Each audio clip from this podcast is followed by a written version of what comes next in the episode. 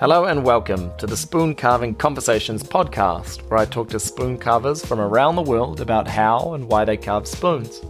I'm Simon Pooley, and today I talk to John Wagger, a craftsman from Buckhorn, Ontario, Canada. We talked about how John got started with carving and how it has connected him with his ancestral lineage. Through the craft, he has met friends and mentors that are also involved in bushcraft and traditional Indigenous lifeways. Early on, John saw the possibility of making a living doing what he enjoyed and is doing just that. It was really cool to chat with John, and it was cool to hear how something so simple as carving a spoon can make such a big and positive influence on someone's life. It was a real pleasure talking, and I hope you enjoy listening. Hi, John. Thanks for joining me today. Hi, thank you for having me.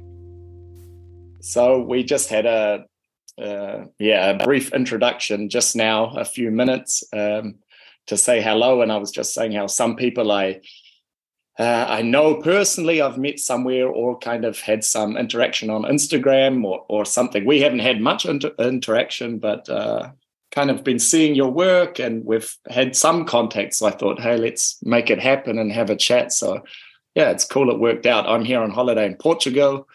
Um, and you're at home, I, I, guess today. Maybe you could start by telling a bit about where you are. I saw on the map you're in Canada.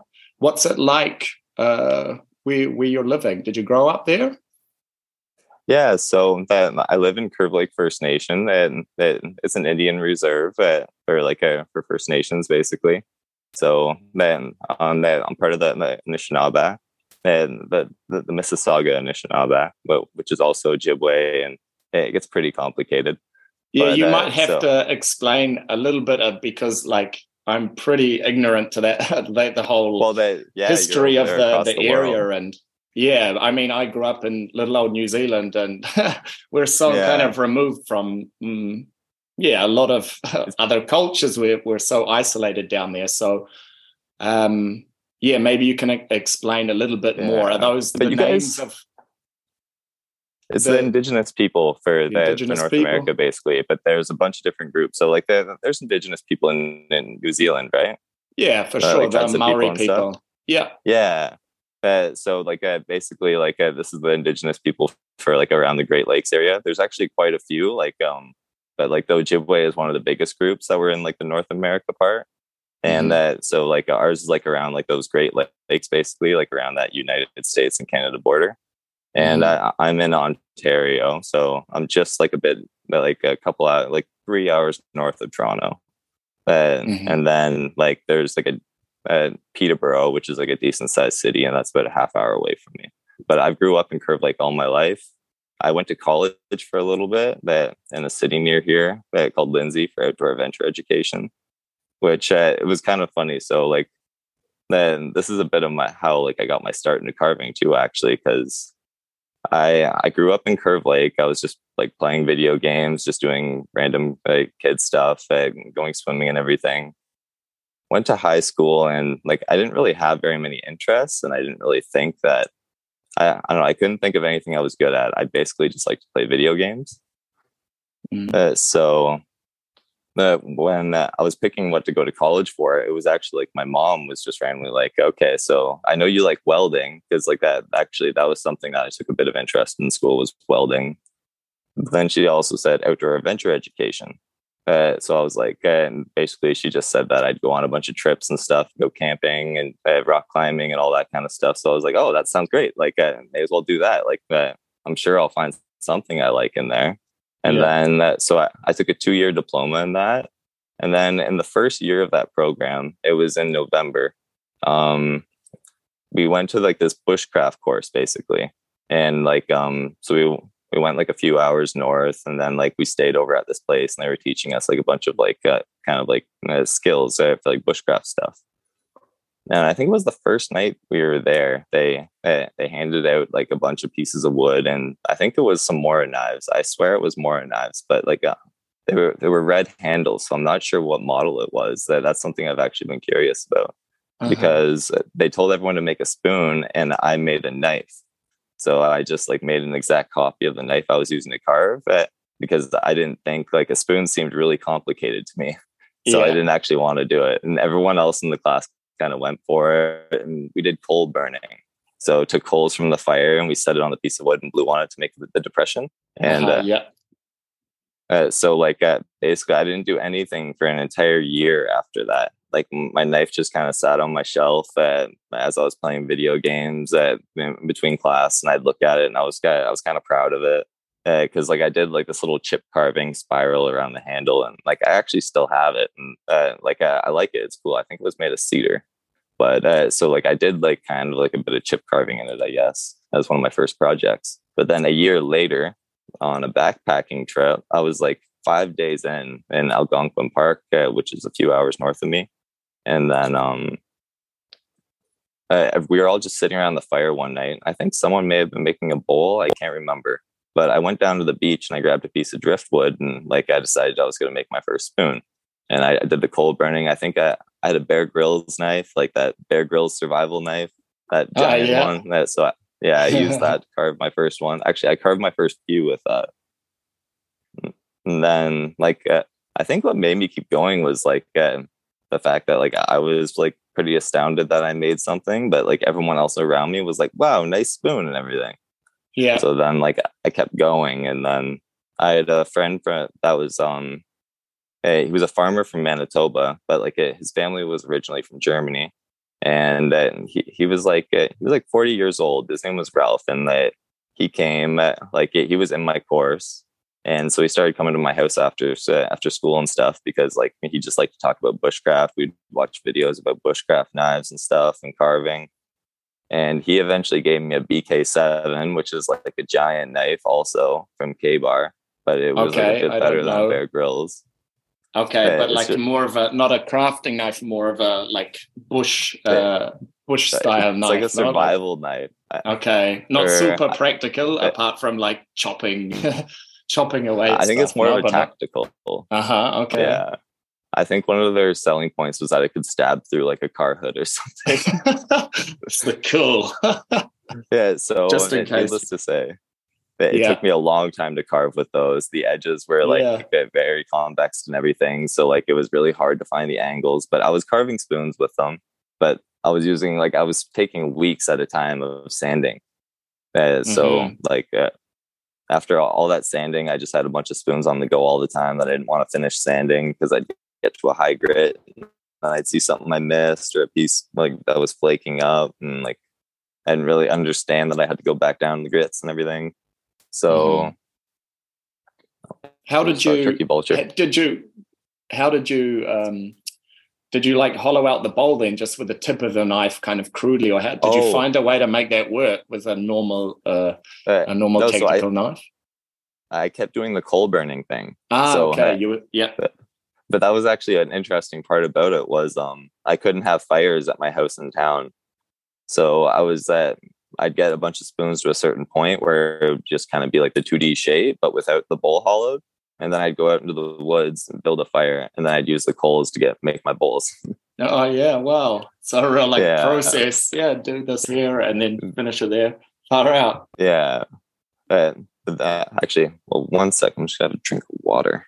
Yeah, sure. Yeah, I think that's like one thing that happens. Well, it was the same for me, and I think for a lot of people, like no matter how crude or uh, I don't know how yeah crude your first spoon is, you have this kind of pride of it somehow for having made this thing. No, and it sounds like that was the case with you. It was pretty rugged and things, but you it was enough to make you want to make more. And yeah, you started uh, started into it, and then you continued on exactly quite and quite a while with this coal burning and sanding method. Well, so I think that was a few months. So, and uh, one of the things about those, which was kind of funny, was like most of them, it's like they were too deep to even actually use. Like, uh, yeah. I, I carry around my second, I gave my first spoon away, but I have my second one and I bring it to all my carving courses and I let people know just how shallow a bowl should be because yeah. like I put it up to my mouth and I'm like, my lip can't even reach the bottom of this. yeah. Like, um, uh, I'd have to like pour soup into my mouth basically from it. Mm-hmm. Uh, so I I did that for a few months, and then actually I found that the Zed Outdoors YouTube channel um, on YouTube. I think that's what it was. I was just looking through bushcraft videos, and I found Zed Outdoors, and I saw I think it was the 2012 video for Spoonfest, And okay. like I, I was just kind of like uh, I was just sitting there at my computer and like I watched through that video and I was like, whoa, like uh, well, what is this? Like uh, spoon carving is like a, a thing that like a, a lot of people do it. Like I, I just kind of thought I was just doing this really random thing, but then when I saw like all the people doing that, and then I was watching the videos from Robin Wood, and like uh, this was like back in like 2015, I, I think. Mm-hmm. So like I was seeing the videos from Robin Wood, like the spoon carving hadn't really blown up yet. Like Zed was like the only person that had anything about Spoon Fest, and then it was like Robin Wood. And then like there was a few video like um and maybe a few bushcraft videos no but now it's like yeah. yeah you can go and get amazing tutorials and there's books but yeah i think back then how you describe it yeah ma- mainly it was kind of bushcrafty people doing very simple versions of yeah a knife or a fork or a spoon but okay but there then was you barn though. Okay and was he did he already have like youtube content youtube they, videos so, that's one of the funny things it's like he's like blown up now and everything right but back when i first started uh, um I was seeing random like two minute interviews with him from like random like local news stations over in the UK, and like just like about the guy that like just like camped out in the bush and then like carved spoons. Like I remember hearing him say that he camped out in a cemetery or at one point because no one would bother him there. Like just funny stuff like that. Because like oh, he used to just be a traveling spoon carver that just went around and carved spoons uh, before he had the shop. Yeah, so, like, I heard that, that something that really inspired me. And where did you hear that about him? What was that on the radio or? Where did you? Hear? It was on YouTube. On YouTube, yeah, okay. So like, a little interviews. yeah, like those like random clips. So uh, we're just like um on YouTube with him, like uh, just kind of like um Barn the Spoon, Spoon Carver, stuff like that. Okay, but like uh, he, he wasn't like a big presence on the internet or anything. Like I don't think I could find much about him other than just those few interviews that I saw back then. Because mm-hmm. like this was before spoon carving really blew up. Like Robin hadn't even designed his carving knives yet. The Mora 164 still had the really pointy tip. And I was talking about this at the spoon gathering I was at the other day, but it's like it was hard to get a hold of like the good knives. It, it was like that when I was looking at Robin used to have this suggested list of tools. He might still have it, but it, he had like um Pinewood Forge and a few Del Stubbs and a few other people like that. But I was in college and I had like no money, so I ended up buying a Mora 164 and a Mora 120, and mm-hmm. that so I started going with that for a while, and then I did that for probably uh, another like uh, maybe half a year, something like that, until uh, I started noticing other YouTube videos about like this guy Jeff Valentine. That that he actually. It's funny how I realized that he lived close to me. It, It's almost like a. it's almost like some kind of stalker thing, because I was listening uh, to I was watching his YouTube video and he had a radio playing and all of a sudden that like uh, this ad came on and i was like wait a minute i hear that ad all the time and i was just like yeah. this guy must be from around me but then like i just went to his website and it said where he, where, where he lived and it was only like half hour away from me and i was like oh interesting and then so he doesn't carve anymore but at the time he had max from wisman's finest staying with him so okay. i ended up going i ended up taking i ended up taking a course with max so like i I knew Jeff more than Max at the time, but then I saw that Max had YouTube videos, so I started watching those as well. So I ended up going over there and I took a course in person with Max, like a day course. Max and, like, was uh, teaching the course in conjunction with uh, this guy Jeff, or how was the situation? It, it was just a, Max was teaching the course at Jeff's yep. house, oh, so okay. Jeff was just kind yep. of there, and I was Hosting taking the course him. with Max. So like, okay. did, yeah, Jeff threw some pointers in and stuff like that too.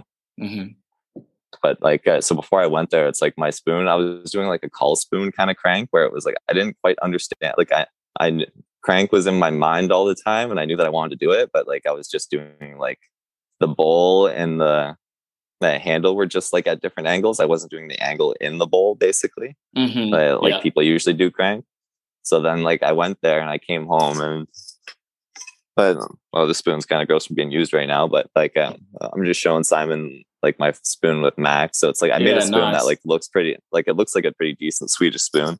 Yeah. So that was I went home with that. Then I kept making, and um, I was just kind of like trying to do like his kind of template kind of thing for a while.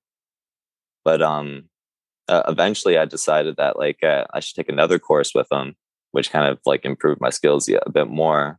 And I just kind of kept carving. I was giving my spoons away and then after a while, like uh, after I'd given like a bunch of people in my family spoons for like every occasion, I, I decided that like I just like start trying to sell them in my community.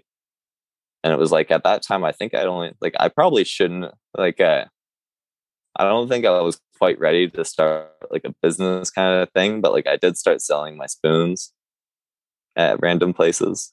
Mm-hmm. Uh, so, but, but then like uh, so as I was doing that, I I kept getting better. Like people in my community were buying them, and I was able to sell them. I, I think I was a bit overpriced at first though. Like I think back to it, I like um my first cooking spoons they weren't the greatest, but I was selling them for sixty dollars because they took me so long Yeah. to make. And they're so. uh, But I think what happens at the start too is you get quite like overly sentimental, right? Until you've carved hundreds or thousands, you're like, oh, this is such a my best spoon, and you get uh, probably a bit overly attached, and that's probably why you can. I felt that the same too with these higher prices, where you realize "Ah, I'm going to keep carving, and you want them to be out there, so rather maybe charging less and yeah, having having them uh, out into the world and not make it such a big thing for someone to uh, to buy something from you. Um, oh yeah. yeah, okay. So pretty soon, yeah, you started selling because yeah, you had so many spoons, and after giving the, every family member spoons for birthdays and Christmas, it's like, yeah, what am I gonna, what am I gonna do? But you wanted to, you would say it was more you just wanted to enjoyed carving, and then produce these things, and then the idea was to, yeah, do something with them. It wasn't like, yeah, to make think- money or something of it. I think making money actually, when I think back to it, I think that actually was it. I think, and that was part of the inspiration because I saw Okay. Jeff and Max. I was like, oh, like these people are making a living making stuff all day. Yeah. And it's like, uh, I already knew I like to make stuff. So I was like, I should just try this.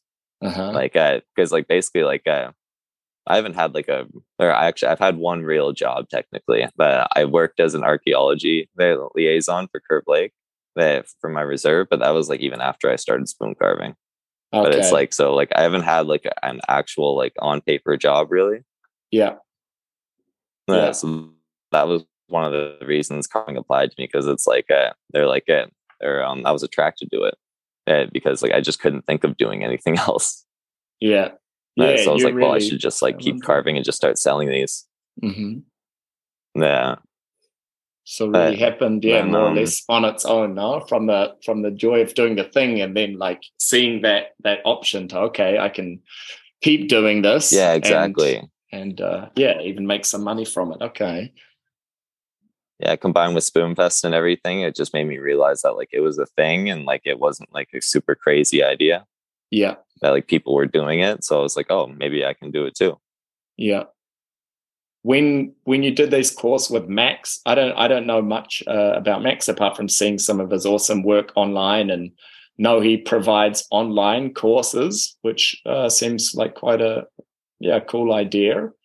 And at that Mhm. stage, he was already teaching huh, these workshops. What and what other people was it? How many people were on his courses, and what sort of people were on his courses back in those days? So it was actually it was just a one-on-one course. Ah, he's okay. actually he's he's got a random YouTube video about it. I think where it's just like a few pictures from the day. It's like spoon carving course in Ontario. Mhm. But like uh, yeah, so like I I've I've only met him like three times. Like I took those two co- courses with him, and then like he comes up here, and goes camping a lot. I guess. Uh, because so I saw him another time. Uh-huh. I He's think is he from there himself? Ontario. He's in the area, or he. I know he travels a lot. I saw that he sometimes spent time in Japan and out in the Yeah, wilderness, and also seems yeah interesting guy. He's from Austria, I guess. Uh, so he's from Austria, but like he just travels around a whole lot. Uh huh. Yeah. Yeah. Uh, which was good for me because I ended up getting to take a course with him. Uh, but like, um, I also could have taken one with Jeff though too. Uh, so it's like uh, even if Max wasn't there, like I had like a a professional uh, spoon carver around me that was like doing farmers markets and stuff. And he was making like his living from it. Yeah. like he was awesome. supporting like a, a, a like a family with it. So I was like, wow, like I'm just one person, and this guy's supporting a family. Yeah. Yeah. Oh, that Yeah, but like he was working very hard actually. hmm And was he So- doing? and he what, how was he making his living? Like carving spoons and doing other things, teaching, or what else So- was he doing to support himself? He was literally just doing spoons actually. Yeah. But like he so he was doing a lot of spoons. Like I remember like um that this was one of the things that made me think I'm pretty sure that I could do it because he he mentioned that like he made like ten thousand dollars or something in like a one show and I was like what but it's like it, he had to stop carving though because his forearm or like his arms were just absolutely giant and like he couldn't like rip things anymore which is one of like uh, so for that show like one of the shows that he made the majority of his money for the year at he actually and this was something that was good for me that helped me get better was um he basically like paid me to come and help him axe out blanks when I was still a beginner. And like I had just got my carving axe, I think. So he basically paid me or he gave me a belt sander. Like he asked me if I wanted a belt sander or money. But um I went there and I axed out blanks for him the day uh, for the day because he was already having those problems with his arms. And then like a few months later he had stopped. And, and then like Max had moved away. So then like I was the only spoon carver in the area. Yeah.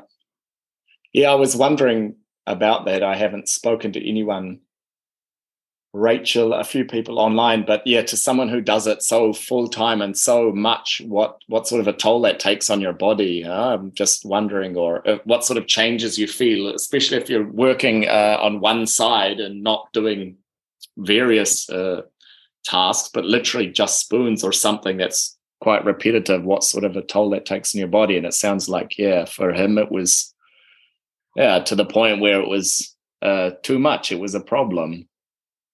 Have you had anything like this yourself? I yeah. mean, I'm not sure how much your how much of your hours. What does your day look like? Like now, this is the way you make your income, and what yeah. what does then an average day look like, or how do you plan your day if you're doing it to to make a living? So uh, a whole lot of procrastinating, uh, which I need to get better at. which yeah. is one of the hard things about when you work for yourself. Like you, you could get caught up in watching YouTube videos and stuff. yeah. But uh, but the, the way I've always kind of been is like, which is bad, is um like I'll end up like doing like a lot of work really close to something. So it's like uh, I didn't have any wood for a while, and I'm getting ready for a show this weekend. So I basically carved six cooking spoons, like really quickly. And a show, and, when um, you say show, so it's like I'll probably end up Oh, sorry, oh, cut you so off, it, It's just like a local. Yeah, so it's just a local little craft show that's in Curve Lake, but uh, like uh, but basically like I, I do like I I work my body pretty hard sometimes, and like uh, so right now like actually last night I was using that um like uh, I always I, I find it weird to pronounce this that um the Tuakakam Tuakakam I don't even know. but I prefer just yeah. I'm not gonna try. But yeah, I was using that a whole lot yesterday, and I actually I made a video about that. But um, so I, I hollowed out like six like big cooking spoons with that, and like just kind of like being like uh, um, really fast and aggressive, like trying to make like some really deep spoons with it. And then like say like later on, like I could just like even like a or I had a little nap last night, and I woke up and it's like I could barely like close my hand kind of thing. It's just like really weak. Mm-hmm. So it's like I, I, do get stuff like that, or like my forearm is like really tight if I've been axing a lot that day. So it's like I axed out like those six cooking spoon the blanks in a row, like big ones, and then it's like I can feel like my forearm kind of tight. So it's something mm-hmm. I realized it's like, but when you're trying to do this full time, it's like you really should be trying to do it more gradual instead of like doing big bulk uh, like uh, production things, like trying to like rush through them because like the only person you're really hurting is yourself and your ability to do it more in the future. And it says so. It's like uh, I I try and like keep up stock by doing things casually in between, but I always end up just trying to get a bunch of stuff done before a show, which is bad. Mm-hmm. So basically, to do as I say, not as I do. yeah. So maybe what a bit your what would your suggestion be, and not yeah leaving it to the last minute kind of thing, and maybe not so much yeah. Uh, not too much at, of one thing at, at once at, at one time. Mm-hmm. Yeah, like I say, like I like I hollowed all six of those bowls yesterday, so it's like uh, mm. uh, I was feeling it. But and yeah. it's like um, when I swap to the knife, it's kind of like a different feeling and everything. And it's like I can just kind of like use the curve of that more instead of like the twisting of like my one arm and everything. Yeah, and like uh, also like how tight you grip things too. Like I know facets on tools have helped me a bit too like um my axe is like really skinny like i like my axe it's, it's toronto blacksmith axe so it's local guy but the handle it's smooth and it's kind of skinny So I've noticed that I'm gripping it really tight, which is part of the reason why I think my forearm is starting to like uh, get really like uh, kind of swollen and like uh, like the skin's basically tight uh, on mm-hmm. my, arms after I've been working that all day. Uh, which like that definitely isn't good. I don't think. Uh, so, so, like I want one with more facets or like okay. more facets on the handle basically. So I'm not gripping it as hard because okay. like that's something I've noticed with some of my carving knives too. Like if you're not trying to grip it to keep it straight, basically, because like all the like it's so smooth and it's so small, it's like yeah. you just end up like uh, trying to like hold it a lot harder than you need to. Hmm. Uh, interesting. Yeah, a whole yeah. different uh, set of kind of things you have to think about, no, and potential problems once you start, yeah, carving, doing so much of it. It's something I haven't although I do sometimes get in a bit of a zone and spend a, a, few hours and I feel it a bit, but then the next day or two days I, I won't have to do it. So I have the luxury of, yeah, just ah, today I'm feeling tired and give myself that rest.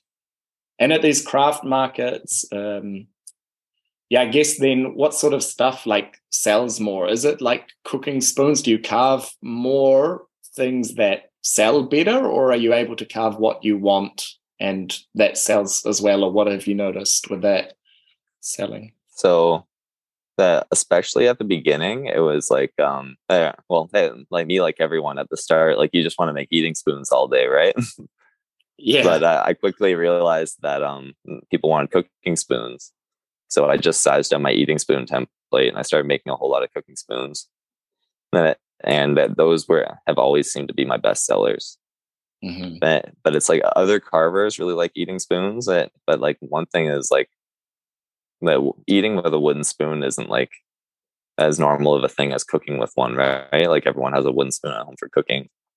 Uh, yeah. So that's something that I've always talked about is like it's just so much more natural for people that buy a cooking spoon than it is for something else. Yeah, for sure. Yeah, I've been invited um, in December by someone that they run a restaurant and they asked me each year they have kind of like a little market in their restaurant where their clients, regular clients come and have dinner. And then there's a kind of little setup of a market where they can all buy presents. And yeah, they actually reached out to me and said, Hey, would I come with my spoons? And I was like, Yeah, because I don't really want to go through the effort. I have a big collection of spoons sitting around, but I don't want to go and make a stand and go to a market. So I thought, Hey, they've asked me and I can just take the stuff I have lying around. So it was a good chance. But I have a lot of eating spoons exactly and not many cooking spoons. So because I'm doing this now, I've already changed a bit my thought and I've been carving a few more cooking spoons, a few more scoops, like coffee scoops too. Um, yeah, so it's kind of funny, huh? Once it once you start having that in mind, producing stuff for other people, stuff that's gonna uh, sell better or people want to use, yeah, it, it does change what you do, huh? I think it depends yeah. also where. Like, um, I think on the internet, I think eating spoons actually sell really well. But like, um, a lot of my sales are in person. So like, I made a website and I want to start uploading my eating spoons to it, like my, my like fancy eating spoons, basically. That I like think like other carvers and stuff will appreciate. Mm-hmm. But like, uh, yeah, it's like a uh, but like uh, my eating spoon i do sell some of them now. At first i wasn't like selling like any eating spoons but now like some people do buy them uh, especially because it's like a lot of people like uh, know someone that like, also carves spoons now so sometimes they buy it as a gift for them or like uh, just like buy a wedding gift or something like that that is like a little spoon just because it's cheaper than like a, a cooking spoon. But actually like i made my prices for them pretty close recently like uh, i've been selling my eating spoons for $30 and my cooking spoons for 40 because it's mm-hmm. like I I put so much more thought into my eating spoons. I've realized it's like a, a cooking spoon's bigger, but it's like I can like autopilot pretty much. Uh, like I've done so many of them, and it's just like uh, it's a pretty basic shape. I'm not worried about them putting it in their mouth and what it's gonna feel like. and uh, mm-hmm. just thinking about like how it feels in their hand while they stir with it, or like mm-hmm. scoop or something with it. But yeah, like eating spoons are just like this whole other dimension. Mm. Yeah, totally. More, much more. Same for me. But then, like, my partner was, I was saying the same thing too. Like, oh, I've got all these eating spoons, and she's like, "Why do you enjoy them more?" And I'm just like, "Ah, oh, there's much more things to play around with, with curves and lines." But then she's like, "Why don't you just do the same with cooking spoons?" I'm like, "Yeah, I guess I could look for more creativity in the cooking spoons, right? But I'm kind of the same. I don't know why, more or less straight handle. But um, yeah, why not add some curvature? The last guest I talked to, uh, George, um, he also carves mostly cooking spoons, but actually he's makes exactly that as more curvaceous and kind of everyone's a bit different. I'm like, ah, yeah, I might Yeah. explore that a bit more rather than thinking, ah, cooking spoon is just a straight handle with a shovel at the end. You know, why not? It's kind of funny. and we limit Yeah. ourselves for Yeah. some reason.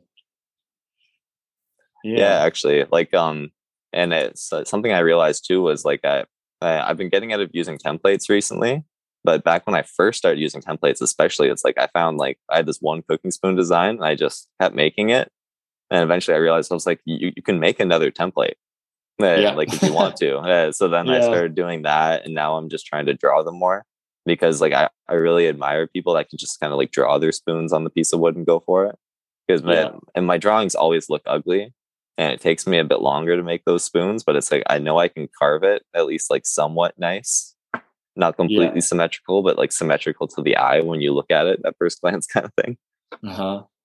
Yeah, Yeah. I'm very much mostly carving unsymmetrical, even the cooking spoons, just for the fact that I don't know uh, that trying to get it all symmetrical, although it can be a fun challenge, like to do it, I just feel so much free and just yeah, think a lot less when it's and as long as I have nice curvy lines, I think it can look just as nice as a symmetrical spoon, but I don't have that kind of thing like ah it's still not right. It's like no. it's yeah i have a lot more freedom with that shape so i lean more and more towards uh, asymmetrical shapes.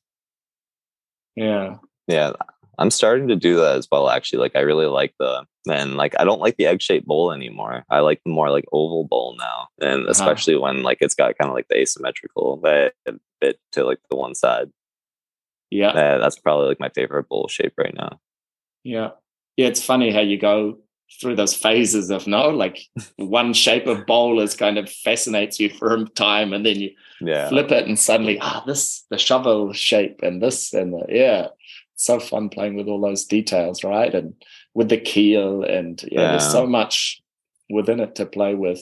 Have you you said on that course um having the crank going through the bowl like was a clear thing you learned there? And that sometimes you have those kind of like aha moments like ah okay this is this is a feature i can have and then you integrate it.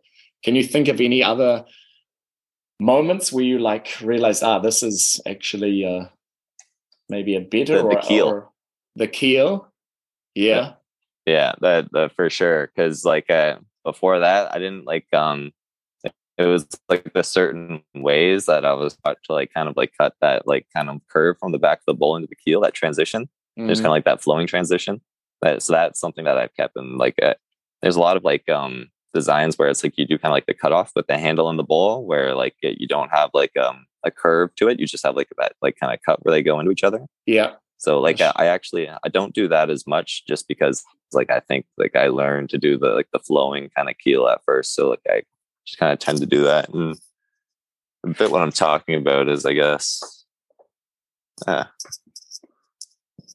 well that that like it, you can picture like at the back of the bowl where it transitions right down that the handle. It's yeah like a, I like that curve there compared to like some designs where it just kind of like has a straight cut yeah and I I think that's just because it's like uh, it's the way I learned, and like uh, I just kind of like the look of it. yeah But I've been nice. trying to experiment with those other designs too, though. It's Yeah. like I noticed a lot of people are doing that now, where it's like it, like, and it makes people think the handle and bowl are like detached from each other, Mhm. and because it almost looks like you just glued them onto each other. It's cool.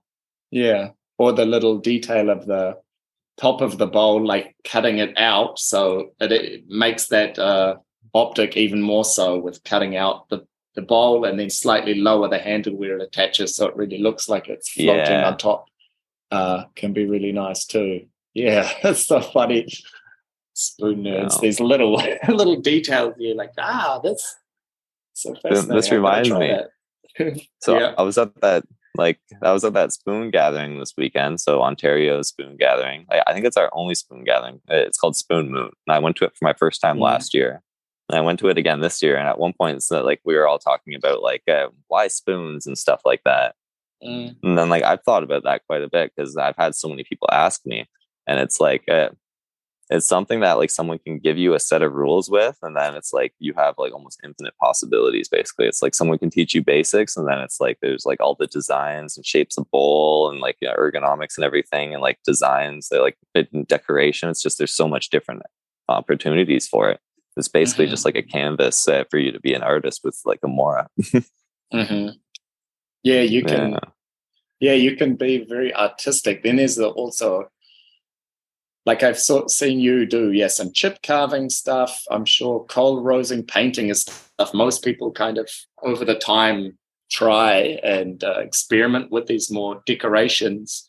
Yeah. Um, yeah. What? How was it for you? The relationship between like aesthetics and function. Do you try and balance those out. Some people go more into aesthetics and it's less about the function, it's more of this art piece. And some are very much in the other direction, like no decoration. The beauty is just the, the shape of the spoon itself and the functionality of it. What do you kind of think about the, the relationship between the, those two things? And it's funny. I, I don't. Uh, I never think about that too much because uh, it's like uh, but I spend the whole time trying to make it look nice. And then it's like, but at the same time, I'm also like, uh, I'm feeling it around for function and stuff like that. Like, is it comfy? Like, how does it feel against like in your fingers on like the underside of the handle when you're holding it to eat with? So it's like, I think I, it's probably a little bit of both, but it's like, uh, I spend the majority of my time in my mind thinking about like uh, the design of it and like uh, how to make it like look nice, like how to make the facets even and everything, or like how I want the facets to curve and like run from like the back of the bowl down to the handle and stuff like that. Mm-hmm.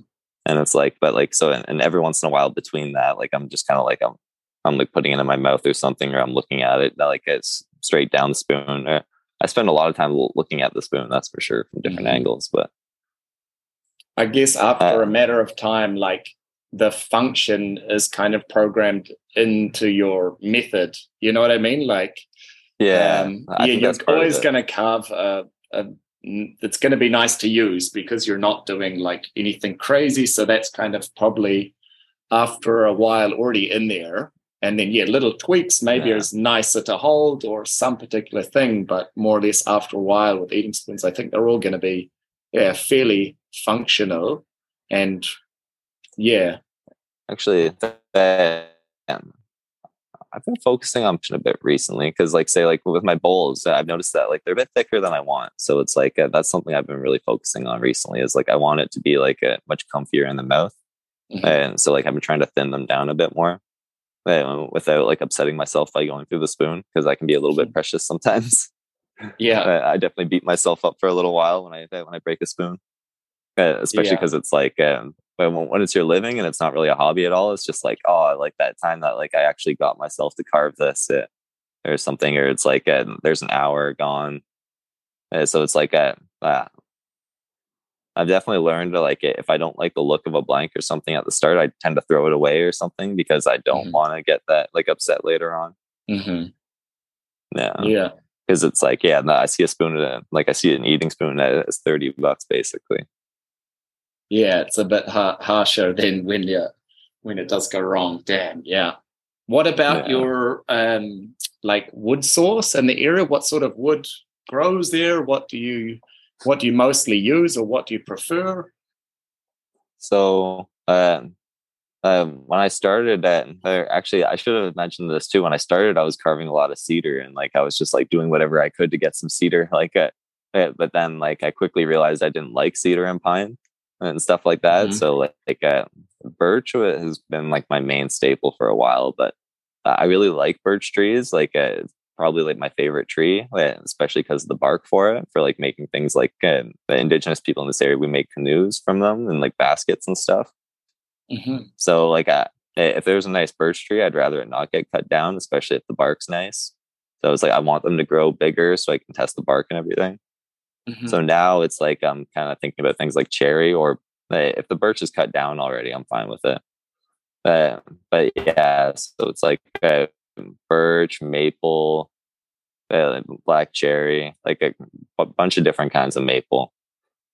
Yeah. Um, and where do you where do you get it? Do you do you so where does the wood come from? Do you, recently actually I've been getting it from uh, one of my friends that actually like it's kind of funny like I live out in like uh, the country like I have like lots of forest around me and everything but um I've actually been getting it from a guy that lives in the city because there's a he had he has a friend that works with, with a tree service so he gets dropped off a ton of wood and so I've just been going over to his house and uh, just grabbing some from there because it's getting cut already so basically like uh, my motto right now is like uh, I want to like carve wood that's been cut for a different reason, not for my own.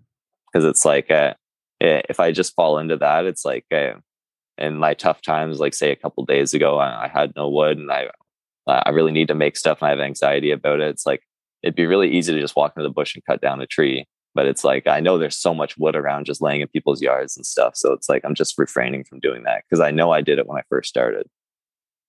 Okay. Like uh, it's yeah. like, oh, I'm, i need some wood. That I live all around forest. I'm just gonna go take a birch tree. But it's like, yeah, um, yeah like I'm going back to those spots now, especially if you didn't use the whole thing before, like some of it rotted and stuff. Just doesn't feel good. Yeah. Yeah. Okay. So that's yeah, conscious choice to yeah. And I guess yeah, if you keep your eyes open and ask, you will find something. But yeah, it's a kind of the easy option to go out in the bush and just cut a tree down. But uh, yeah, it feels yeah. as, a, as you say. I don't know, might not always be the best choice, or it's kind of like a lazy option in a way. Um, mm-hmm. Yeah, exactly. But, but for most people, it's not. Uh, if you live in the city and stuff, that's not even an option. But it's like when you're where I am, it's like it's like almost the too easy option because it's like a, you can avoid talking to anyone. You can just go out there all by yourself. It doesn't take very long. And then you can just go home and you'll have a bunch of wood. They didn't have to interact with anyone. Yeah. Uh, especially when you're like a bit of an introvert, like I can be sometimes. Like that's definitely like uh, seems like the better way. But I'm, I'm actually going to get some wood uh, later on today. Um, I'm going to drive over to my buddy's house and grab some. Okay, yeah. And do you know then other people? There was this guy. Like, is there other? Now it's just you um, carving oh, spoons, actually, as I understood. Yeah. Go ahead. So it, it when uh, when Jeff stopped carving and Max moved away, I but then like as you know, spoon carving is like kind of like uh, it's a really popular thing to do right now, right? And I, or actually, I should also say like um throughout the past couple of years, I've taught quite a few courses too. Uh-huh. So it's like I uh, it was probably like a few years after Max that taught me. I think in like 2017, I was teaching courses. So I taught quite a few courses back then. I was teaching like groups of eight people. Like I really don't know how many people I've taught, but yeah, I think it's a good amount. Like it's probably like over 50 people. So it's like oh, I've definitely like, uh, and there's a few of them that have stuck with it that are carving in the area now. And other people I've just seen YouTube videos or took courses with other people. So it's like spoon carving definitely isn't like a huge like a weird thing anymore. Like um more and more whenever i do go to markets people are coming up and they're saying like oh i have a friend that carves spoons or a cousin or something. Yeah.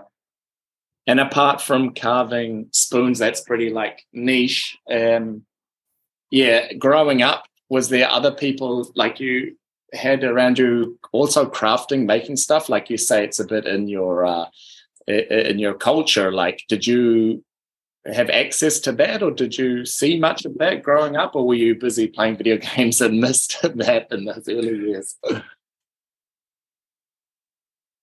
Yeah. So, uh, what's interesting about that actually is like, um, no one in my reserve really does any of the stuff anymore. I was playing, I, I was busy playing video games, but by, by, the time I was growing up, there wasn't really people doing a lot of that stuff anymore. So it's like uh, my only canoe builder, I think, had moved away a few years. Uh, like um, quite a few years before I was born or something, or like around when I was born.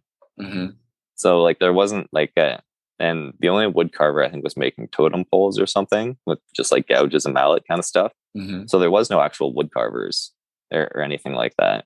So like I didn't really like I wasn't inspired by anyone in particular from my reserve, but it was like afterwards once I was carving and like uh, uh, I feel like I'm not even part with in my story yet. It's funny. because it's like uh, yeah. I met this guy that who's like my best friend now.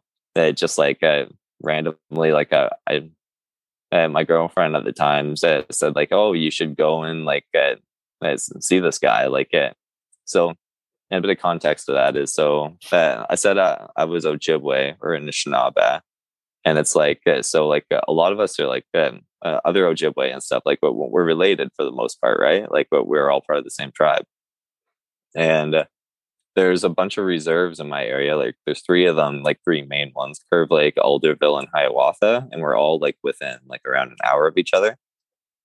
So there was someone from Hiawatha that was building this thing, and so like uh, she was like, "Oh, like, and you should go meet him. Basically, like he does like all kinds of bushcraft stuff, and and like, and you'd probably have fun meeting him." So I went and met him, and he kind of introduced me to like more of like the indigenous side of knowledge. Because like I didn't like know like anything about my own culture until I met him, basically. Okay. So it's yeah. like and like so hey, he like basically like talking to him and like watching and being inspired from that to watch videos about like kind of like traditional crafts. That's what got me wanting to make baskets and like canoe paddles and stuff like that. And it's like he just basically like opened my eyes from like just like Swedish spoons to like uh, that like I was like an, an indigenous carver. That like I didn't have to try and be in the Swedish carver basically, which I, I still try. I still love making Swedish spoons all the time and stuff like that. But it's like it's just kind of given me this thing where it's like it's my own culture too basically like my own culture we're really good wood carvers and yeah. like uh, uh, he introduced me to the crooked knife kind of thing so like um it's like a one-handed draw knife that i have some videos on my instagram using them and like reed schwartz makes some Jarrod Dahl makes some but like typically like uh, they just made the, like uh, people would just make them themselves from a file or something uh, yeah and uh, yeah so he introduced me to those and now like that's like one of my favorite tools and everything and it's like one that was designed by indigenous people uh, it's kind of opened my eyes outside of the tool and it's like just like the way i look at things and everything and like making the eastern woodland style spoons where it's like keelless i don't know if you've noticed those it's kind of cool so if you look at a lot of indigenous spoons like in, the, in north america they don't have a keel like um when you look at it from the side view it's flat and then from the top down view, it's wide where the handle meets the bowl. So it's like the opposite the, the of like the Swedish keel.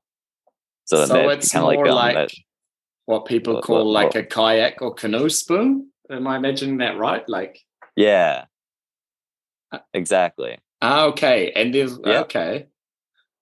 Yeah. And, and there were people, yeah, there's like very old like examples. That's what the people, indigenous people made. Yeah, something similar uh, like that. Are there any examples of yeah. those spoons that you can see I, somewhere? I think, That'd um, be quite fascinating.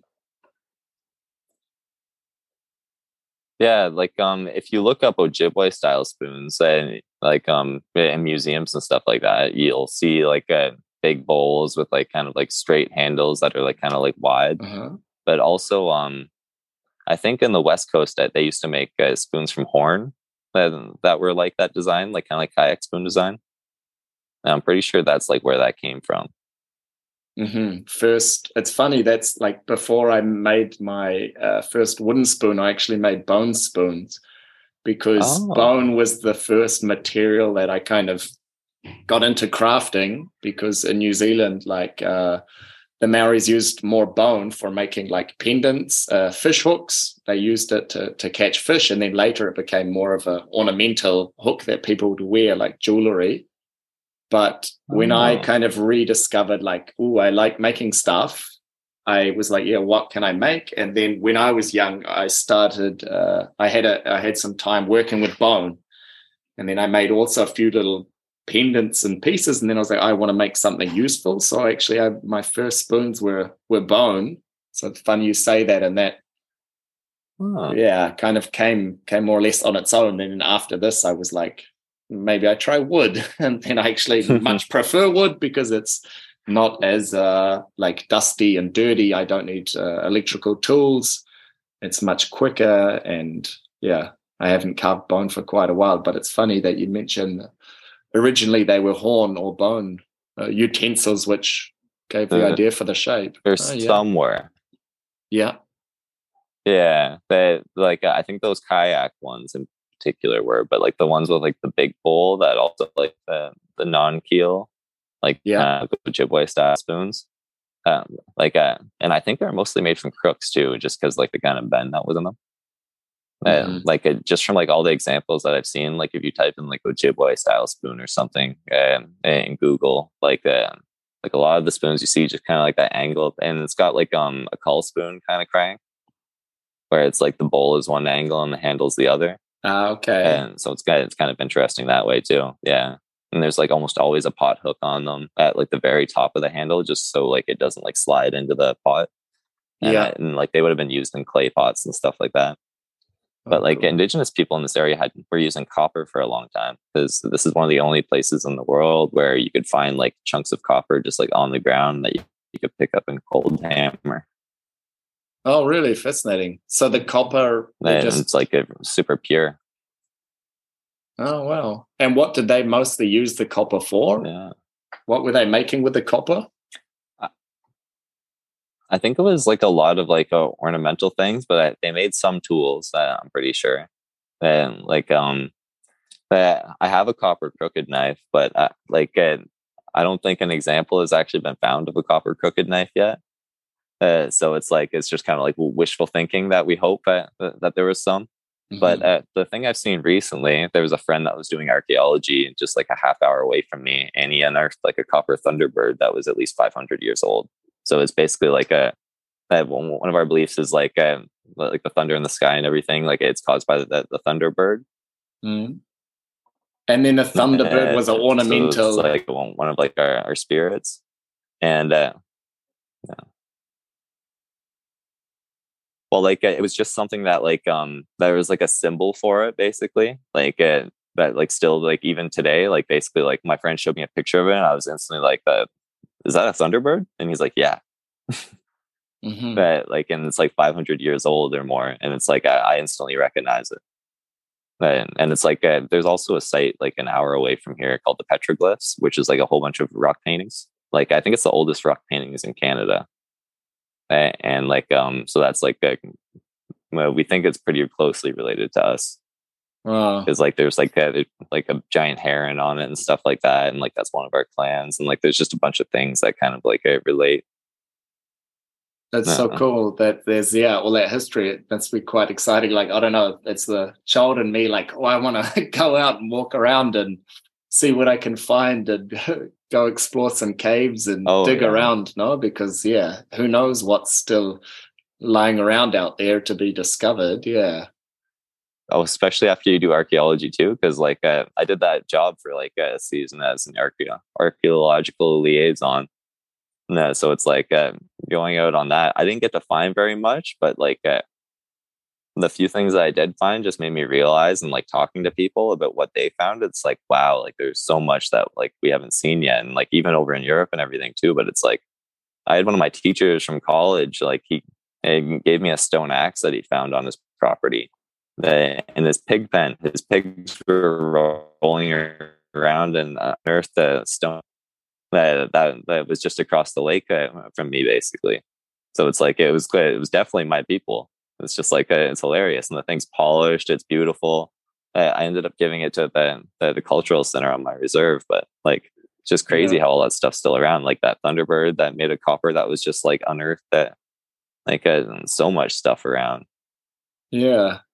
But did they have um see I really don't know much about it, but did the people then, the indigenous people, they traveled a lot, right? They didn't have um like so much a settlement. So it wouldn't be like if you found something, keep looking, there'll probably be other artifacts. No, it weren't the weren't they very uh what's the word? so- moving. But, but nomadic, I, I think is one Nomadic. of the words people use. That's but a better word. yeah, Thanks. Uh, so Yeah. uh, I think um, so. One of our main things was that in the, the the summer we'd all go down to like Lake Ontario, which is over by Toronto. Uh, so like the North Shore of Lake Ontario, and like I guess we'd like um be like in like big camps during that time, like we'd fish and stuff like that. And then in the winter, because the food was more scarce, we all split up and we went north, kind of like into like the area that I'm in right now. Mhm. So it's like uh, there's like random spots where it's just kind of like certain families would have been like camping in that area for a long time. But it's like uh, you definitely find more stuff like a bit more south where we're having like the main settlements and stuff. Like that's where you're, you're gonna find like almost like the village kind of stuff, like the giant mounds of like uh, or like uh, sometimes it's not even like the Anishinaabe. Like there's uh, there's so much other cultures around here, but it's like there's there's villages that just uh, around that, area as well, like the, the North Shore, Lake Ontario, where you can find just like giant mounds of clams or says random stuff like that. Like I'm not sure if it's clams, but that you call it a midden. So it's mm like basically like an ancient trash pile where people were just like throwing all the stuff that you like you couldn't eat, like basically your garbage in a pile. So yeah. it's like you find that and like you can see what people were eating and stuff like that. So it's like when you find giant middens, and that's where like you usually know that there was like a big kind of settlement there or something like that. But a lot of times, yeah, it's just kind of like you're looking for like random little things, like you find an arrowhead, like one random arrowhead in the bush or something like that. And like then you do all the excavation around it, like the 10 meters or whatever around it, and you find nothing else. Uh, so then like you mark it off as like it's just a random find. Okay. And, like, and that was kind of something just out of that boundary. Yeah. And that's what was what was the yeah your job then as this liaison archaeologist liaison. What was the what was exactly your your role there? it's kind of funny that one of the main reasons I stopped was because like I, I thought like it it wasn't just going to be like another labor job, but basically like uh, it's kind of funny. Like I was uh, doing it with people from universities and stuff like that. Like they were like studying for their masters, they were doing their thesis and stuff like that. And here's me, like uh, I had a two year diploma at outdoor adventure education. I was right there beside them digging holes, yeah, getting paid the same amount. And it's just like uh, it was really weird. but um, that so like uh, we were basically just dig a hole, and and then we'd screen the dirt, like a and then um, we'd walk five steps or something like that, and then we'd dig another hole and screen the dirt. And then if you found something, you had to like uh, excavate the area and like uh, in like kind of like sections and keep going bigger to see if there was anything around it. And if there wasn't, then you just continued on. And then I would just have to like kind of like write down like kind of stuff, just like what we like what they were doing to like give back to my reserve because it's like this is all like kind of like technically like our land and stuff like that. Mm-hmm and uh, so it's just kind of like uh, uh, working with the native communities and stuff like that well with the archaeology to just like make sure like everyone's happy. Mm-hmm. and make sure stuff's being respected or whatever. Yeah and then you didn't want to keep yeah. doing it just because it was then what more yeah it was more just labor more digging then. That's yeah exactly. yeah. Yeah yeah, uh-huh. like uh, I was there, and it's just like I could be carving spoons right now because uh, it was like after I had already started carving spoons. Okay. Yeah. Yeah. Lots of um, hours, huh? Lots of time away there. Yeah. No. Yeah, and this crooked knife that's that's quite fascinating because that's something you don't see people use like m- much of, but it's there. Um, but you did mention a few knife makers making these uh, crooked knives. Is that a tool you use then like often or sometimes for specific things? So uh, I try and use them pretty often. And I've realized I can carve most of a spoon with it. It's kind of like a, it's like our Swiss Army knife. Like uh, you can kind of like do a lot of everything with. It. Like I've seen guys like put like a stick up to a tree and like walk up that stick and then like cut down the, a birch tree, like uh, cut the bark, uh, like cut a line down the bark with, with uh-huh. a crooked knife. So it's yeah. like, and watching him use it, it's like he just treats it like it's any other knife. He just walks up there and he just rips it right down the tree, uh, like it's his hand, basically. So it's like and it was literally just like their everyday knife. It was one of them. Mm-hmm. they it, had it, straight knives too. Okay, because this is literally I've only seen a photo and a short video I saw on your Instagram of you using it, and it's like a yeah straight blade, and towards the end, so it's flat, and towards the end it has a curve um, you're showing me one there. Yeah. Sometimes. So uh, the curve. Uh, so the, the so uh, right now I'm showing Simon one uh, that is straight because uh, this one I got from Maine. So I, have been buying some recently on eBay because like I just like them so much. Uh, but um, yeah. So the curve was mostly so it didn't dig into your work, I think, but also it was if you wanted it to be able to carve bowls and stuff like that. But it's like so uh-huh. if you make it straight, So if I have a straight blade, like the one I'm showing Simon right now, and I try and carve across something that is the same width as my straight blade, then my tip is probably going to dig into it and leave a mark. But if you have it bending up at the end, yeah, your tip never digs in. Mm-hmm. So that's like one plus of it. But also, so uh, my friend also makes them, but like uh, Ian, uh, I think it, it's hard to get a hold of one from him right now. But like, um, he's one of the only indigenous makers that I know that makes them. My friend Caleb from Canadian Bushcraft. And uh, I should have mentioned him too when I was naming the other people. yeah, I saw um, in a few of your videos you were uh, kind of working with him. You must be, I don't know, quite close, and quite often you were doing stuff together, carving things and going on missions. So that's quite cool to have. Yeah, other people around you. So that's my that's my mentor. Things. Yeah. Okay. And how did you uh, meet like, him? Um, I mentioned him earlier. So that was a, a, about like when I was building that. Um, it, it's called a wigwam. I was building it. He was building that traditional shelter, and I went over and met him, and then like he introduced me to the ah, indigenous uh, yeah. knowledge. So I still yeah. hang out with him all the time. Yeah, very cool. Yeah, very cool. And he's also um, got a podcast, right? Bushcraft. Yeah. Yeah, yeah. very cool. And is he making a living from it also, like teaching and doing courses or? And so he does a bit of like everything. It's kind of funny like that. And, and so he goes and like he does like homesteading stuff. He, he will go and teach like bushcraft skills. Like he he went to like bushcraft symposiums and stuff like that. But like uh so he teaches like uh bushcraft courses. He like uh, he does blacksmithing. Hey, the blacksmithing is one of his main things as well. But it's like what people like. Uh, he gets asked to like teach indigenous skills a lot is one of like the main things. So like colleges from the area like have him come in and like take people out to the sugar bush to make maple syrup at the traditional way that indigenous people did, or like take them out to his trap line and stuff like that. Yeah, mm-hmm. so he just kind of like he, he does a little bit of everything. Like he does wood carving. Like we were making a paddle together not too long ago and like yeah. Uh, as, I'm getting into blacksmithing a little bit because of him. Very cool. Yeah, there's just some of those people I through their experience they've just kind of can do everything. like super handy to have a friend like that. Like I need a hand with this. Like no worries. They're always yeah. kind of got an idea at least. Very cool. And so yeah. blacksmithing, yeah, what apart from sounds like you're gonna yeah, you'll keep carving carving spoons. Is there other things you plan to go more into, or do you want to just um, stay with this for a while, or kind of where do you see it? Yeah. Where do you see the next so, while? So I actually have quite a few plans. That so a big thing. Uh, so like right now, I've been getting into some knife handles. Like I, I just really like shiny knife handles, making knife handles.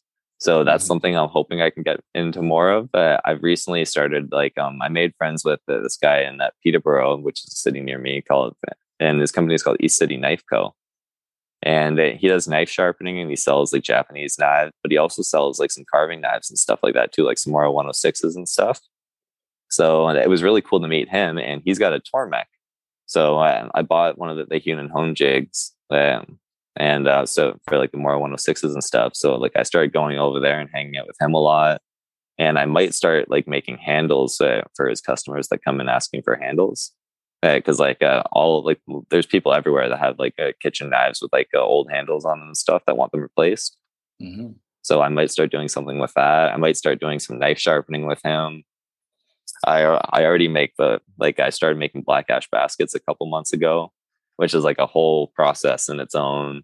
Like, um, uh, just like uh, having to like take the tree out of the woods and like hit it to separate the layers before you even like use the material to weave with. And that's a traditional thing people did around here. So I really like black ash. But then there's birch bark canoes. And, uh, and so, do you know about birch bark canoes? No, I just saw again on your Instagram that you've made at least a model. Maybe you've made more, but I don't know um, yeah, yeah, how they're made or what they're really used for. now you can tell me. Yeah, so that was basically like um it was basically like the car of this area. So like yeah, you've heard of the fur trade, uh-huh. right? Of like um, yeah. how like Canada got started basically like everyone going after the beavers.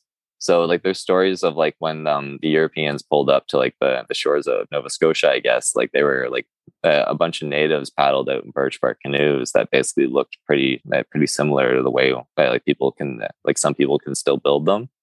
So basically, it's like at first contact, uh, the natives were already in these super refined boats, and, and like people have theorized that it's like they must have taken like a few thousand years of development to get to this point, basically, because it's like and the birch bark canoe in my mind is like complete perfection.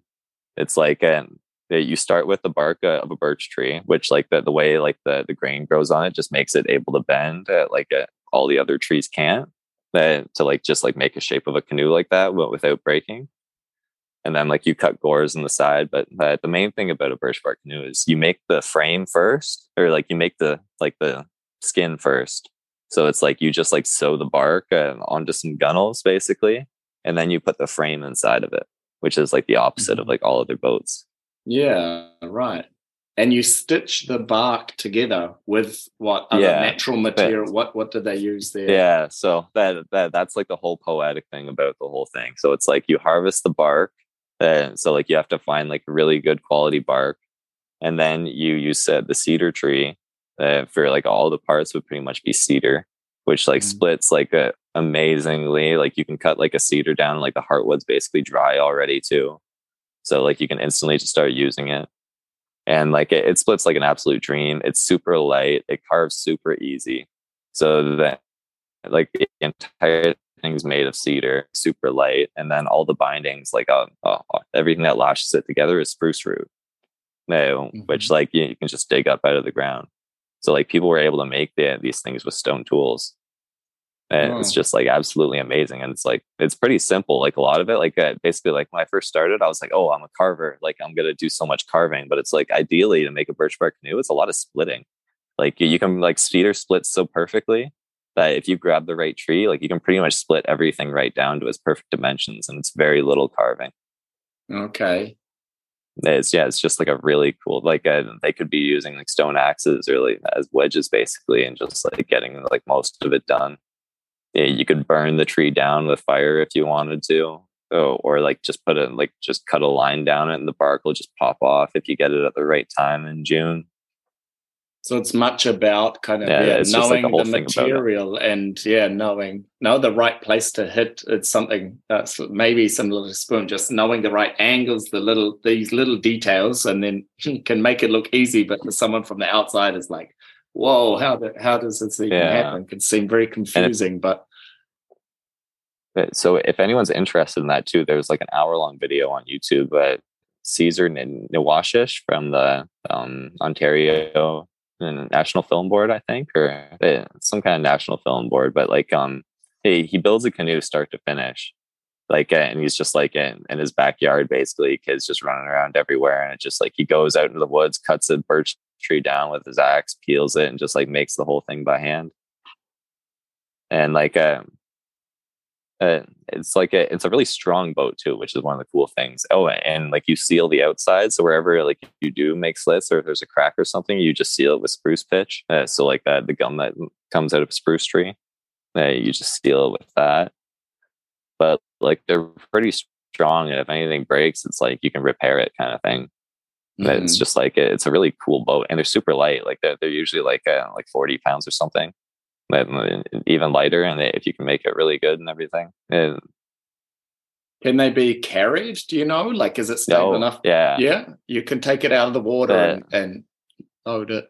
Yeah, so like that, that was the main thing about them is that like uh, that they were so light. Like um honestly, like some of the best ones like you can pick up with one hand.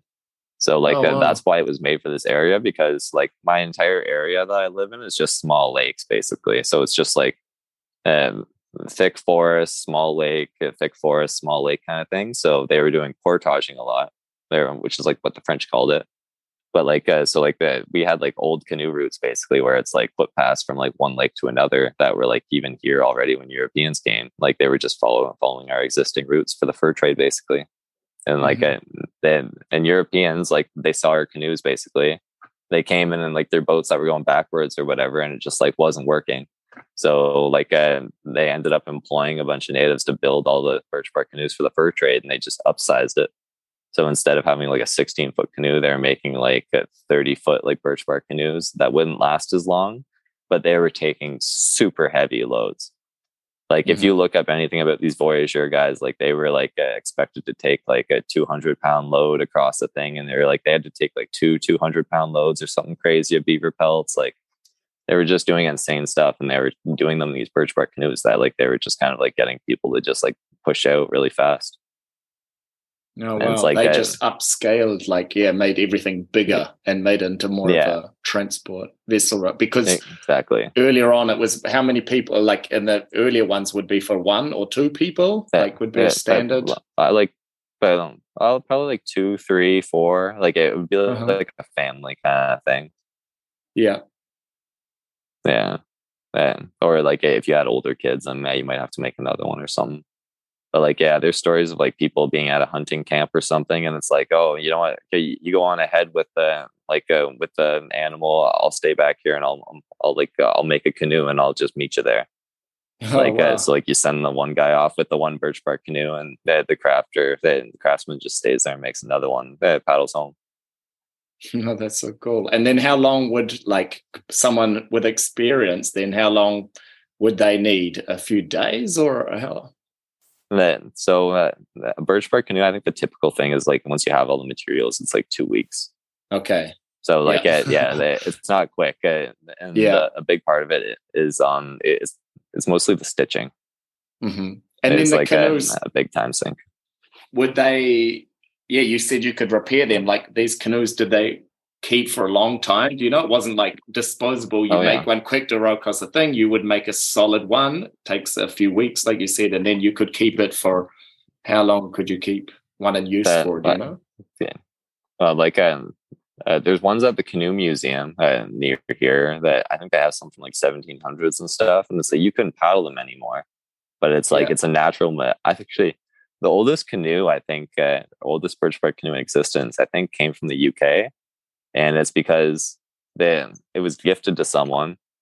They brought it back to the uk and then it sat in like uh, uh, some kind of like um garage or something uh, for like however many years and then like and they, they brought it back to canada i think and not too long ago or something like that or like someone like found it and it was like this big story because it's like uh, and it was cool because the only part that had rotted out was the bottom of it which was touching mm-hmm. the ground and the rest of it was still there so it's like it's all organic material, and if it's left out there, it will go away. So like you don't find birch bark canoes around very often. They're like ever like you don't find super old ones just because of like the way that they are. And it's like I don't think a birch bark canoe would typically be sunk into the bottom of a lake, and it's I don't think it's heavy enough that it would have went into the muck. Like I don't know if you know what dugout canoes. Like you can find those. Like people still find them at the bottom of lakes and stuff because they like submerged into mud and just kind of like yeah. it looks like a hollowed tree or something. Yeah. Yeah, but like birch bark canoe, it's like I think there's like just so much like less material there that like I, I don't I think that's why like we haven't found one like at the bottom of a lake or something yet. I, I hope we do, because yeah. like uh, that's something about like the culture that like kind of like drives me a bit insane. Where it's like the Europeans and everything like it had metal work for so long, and it's like the only thing we really had was copper. Uh, so it's like everything copper and like stone. So it's like everything else we made out of wood and like all our baskets and everything. It's like uh, it's gone. Mm. It's just like uh, I'll never be able to see those super old uh, examples unless like there's like some super like crazy for preservation that happened in some kind of like bog around here or something. Yeah. Yeah. Yeah, you're right. Yeah and because the weather no like in perfect dry somehow conditions maybe it would last a long time but there uh, like in winter that's another thing where you're living. The weather yeah, must be uh, quite extreme. What's the yeah what's that like? How does the seasons affect your work? Like uh, so then in the winter it gets definitely pretty cold. Like it can be like my and if it's being an actual winter and behaving itself kind of thing, it, will be like minus 20 to minus like a um, minus 30 when it's like really cold Celsius. yeah. And, um, in the summer though, it can get warm too. Like it can get up to plus 30 Celsius in the summer. Uh, right now it's the fall. So like we're hopping around like the 10, around 10 to like zero. And I've, I saw snow on the weather thing at one point, but we have yet. So uh, it's definitely cooling down now. It's starting to, di- to dip into freezing at nighttime now. Uh, like um, all the leaves around me, uh, except for like the pine trees and stuff, are all orange and red and yellow. Uh, so like my drive into my reserve, like because uh, it's just like a, it's just all forest as I'm driving in basically, and like I'm on like a the point of like um yeah I'm basically on a point surrounded by water.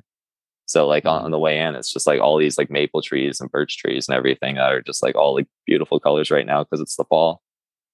Mm-hmm. Yeah, nice. The maple trees, like for me, when I think of maple, I think of maple syrup. like, is oh, that yeah, literally the same? Is it a special kind of maple tree where the maple syrup comes from?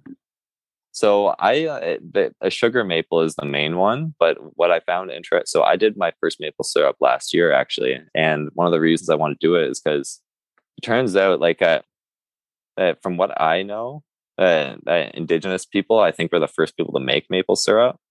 Uh, mm-hmm. in this area, but like a lot of people like discredited us because they're like, oh, like uh, they couldn't have done that or something.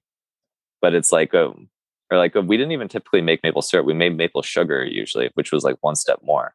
So you can use any maple tree, I guess. They all have sugar in, in them, uh, but the the one that has the most is, is, the sugar maple.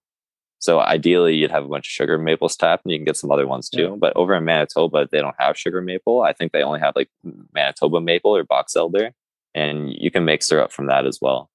You can, you can also make mm. birch syrup too.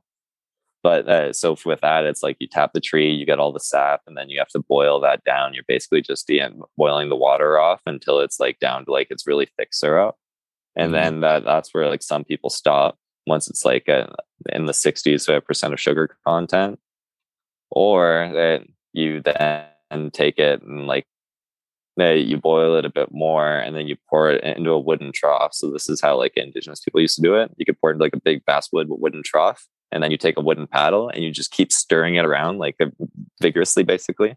And what that's doing is like as it's cooling down and like the basswood it's it's a really porous wood that's like it's super easy to carve and everything but because it's so porous it's sucking in all the water that's left inside that maple syrup and the end of that as you're mixing it around and you crystallize it and, and into like a, into powdered sugar or whatever basically like crystallized maple sugar uh-huh. and then like uh, or you could also make it into like um you can make it so it was more of like a cake almost like not quite crystallized but like it was like still sugar and you could put that in like a cone or something like that so you could travel it around and trade it with people. Yeah oh, so it's like what we've yeah and it tastes really good like maple sugar is amazing. Yeah.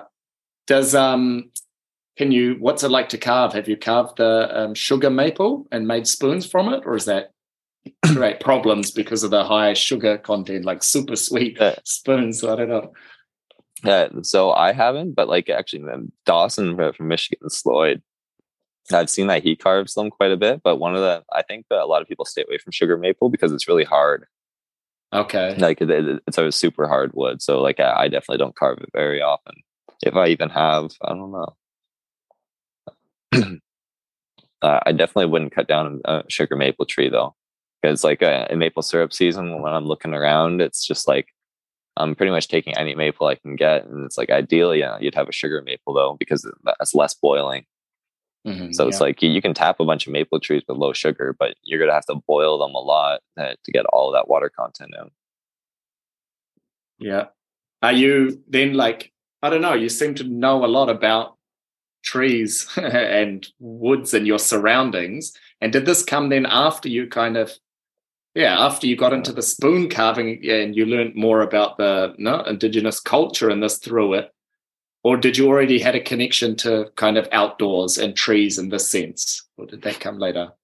So, so when I first started carving, I had no idea what I was looking at when like I, I was looking into the forest basically. Like I was walking in there, I'm just basically like, oh, what can I like carve in here? And like I was basically just like I remember one of the first times I walked into the woods eh, and around my reserve to try and get my own wood. I cut I cut down this small maple tree because it had maple leaves on it, and I, I knew it was a maple. yeah, because that's like that. It's on our flag basically. Like yeah. it's the only thing that I could confirm that I knew what that tree was. But it's like a, and as I was growing up, I thought the like uh, when I looked around, I thought like everything around me was basically maple or cedar. but it's like as you get more into it, it's just like, oh no, like that's hickory right there. That's that. There's some black cherry over there in the woods a little bit over by that swamp for some reason, and there's a few birches growing by them as well. And it's like uh, uh, all these things that you thought look kind of like birch trees. It's like these ones are actually like poplar and stuff like that. And like there's just like I learned so much, and I think part of that was uh, from getting the spoon carving. That's what like kind of started like the rudimentary version of it. But then meeting my friend Caleb and like mm-hmm. talking to him, yeah. So it's like eh, being able to learn all the different uses for the trees. Because uh, one thing he also talked about was that um, so like uh, there was this thing called fasting, where um that you go out and like you don't eat for like however many days and like you go on like a spiritual journey kind of thing mm-hmm. but, but spiritual journey might not be the way to describe it but it's basically like a almost like a coming of age thing but like yeah i remember him telling me that you weren't able to do it until you could list like 30 different tree species or something and like all their uses or whatever. And it's like it, hearing that inspired me because it just made me realize that it's like that's what people did used to know and like that's kind of like what, what i aspire to be is kind of like a craftsman of the past.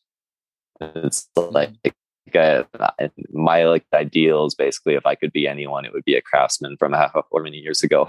In indigenous culture that could just make snowshoes baskets canoes and everything like that like uh, and like doing it quickly for that to be able to like uh, continue your life basically. It's just like it's such like a beautiful thing like the the practicality of it and everything. It's just like i'm sitting here fiddling with things all the time but it's like uh, and like trying to make things look nice but it's like some of my favorite craftspeople are the people that were just able to quickly and dirtily make a birch bark canoe to just to continue living their life. Or like but it's like they still look nice but it's just like they were just like doing it so quickly and everything and it's like uh, some things that i look at and i'm like oh that's a little bit crude but it's just like I, I could probably, I might never make a canoe that good. It's just like, uh, I just have so much respect for the people of the past, even mm. like uh, for all cultures, really. Because it's just like people that were so in tune with their surroundings, like they knew everything that was around them, all the trees and what their uses were. And it's kind of like that's kind of what I aspire to. Yeah. I doubt I'll ever get there though. yeah. Yeah, definitely. Yeah, it is inspiring. Like, yeah, with the people that exactly use it like as a necessity now we can choose to like learn more about these things you know gathering foods and and and making things and yeah connecting more with the nature but yeah back in the day like you say it was just you you learned it growing up uh, from the people around you and but it's very cool yeah it's really cool that it is like something that's this spoon carving has brought you more into this and now you can choose to go deeper and deeper into it. It's very cool that it's that that's not even that. getting into like that we I didn't even touch on the food too. It's like all those trees uh-huh. basically too. It's like a, the inner bark of a birch tree. You can like crush that up and make it into flour. It's just like uh, I'm almost trying to stay away from that edible stuff because my friend Caleb mm-hmm. has so much of that that he could give me too. But it's like uh, I want to like try and focus in on craft basically. Mm-hmm. So and it's like I have a lot of this other knowledge too, but it's like I just feel uh, or like I fear that if I like go too much into some of that other stuff, it's like it it will take time away from and thoughts away from my craft. Mm-hmm. So I've been trying to focus on the craft side of the trees for like the most part. So instead of like going into like all the edibles and like processing my own acorns and stuff like that into flour, like my friend Caleb does, which I, I help him do. But it's yeah. like um like I, have never, yeah, I've never actually properly went hunting and stuff and like butchered my own animals up or anything like that yet. I, yeah. I've been fishing, but like, yeah. yeah. Uh, so it's like I'm, I'm not quite traditional in that sense, but it's like uh, I like the traditional craft life, which uh, I realize I'm super privileged to be able to do that because, like, as we were talking about people back in the day, it was like it was funny. It was weird if you didn't know how to build a birch bark canoe, just because it was like that was something that you also needed in your life you, you could you didn't have time to just specialize in things like we do now. Yeah, totally. Oh, all those things. I'm the same. Like I could very easily get go down these rabbit holes, and again, maybe for someone who's doing it uh, as a hobby and has some spare time, yeah, no problem. But oh, if you're like want to go deeper into the the craft and making, then yeah, it's a kind of decision you have to make, you know, and put the time into that and yeah make the things to to be at the market on time with something to show and yeah uh, it can be easy to get like distracted like we said at the start at least getting distracted by these things is one is definitely better than just the YouTube rabbit holes and things. It's like interesting knowledge, but yeah, like you say, you've chosen to uh, focus more on the crafting side of it. Within oh. the crafting side, is there um, spoons is still going to be the the main thing, or is there? I'm just starting to play a little bit. I want to make my own shrink pot. Is something I want to do. I haven't done that yet. Um, a few bowls I've made. I've made my first end-grain cup recently, so that's stuff I want to explore more. How's it yourself?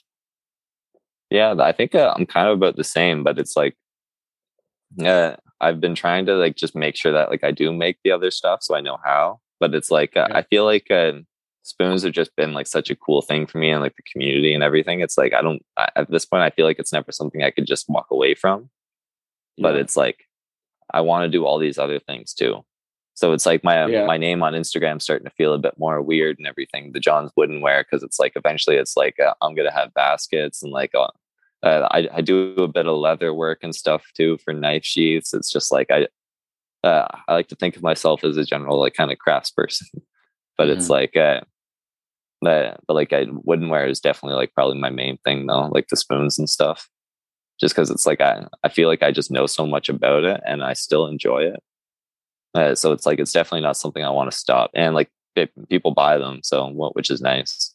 But I think eventually it'll just be something where it's like I'm not making spoons all day every day. It'll just be like I'm always making sure that I have like spoons in stock or something, or like I'll be going like I'll be doing a run of spoons at this time or something. Like it might get like that eventually. Because mm-hmm. like a, a, birch bark canoe would definitely uh, being able to make and sell like uh, some of those bigger items would definitely make my, my living a bit easier. Like um, something I recently am doing is um, I'm building one of those shelters. Actually, the, how I met Caleb was we were making a shelter for a place, and now hey, well, we're being paid to make one together. And like we've made one another one together, but uh, since then too. But we're being paid to make a wigwam, so which is like basically just like a bunch of like um cedar poles or, or it can be like ironwood poles bent over, but it's basically just a bark lodge. So lodge that you cover up in bark.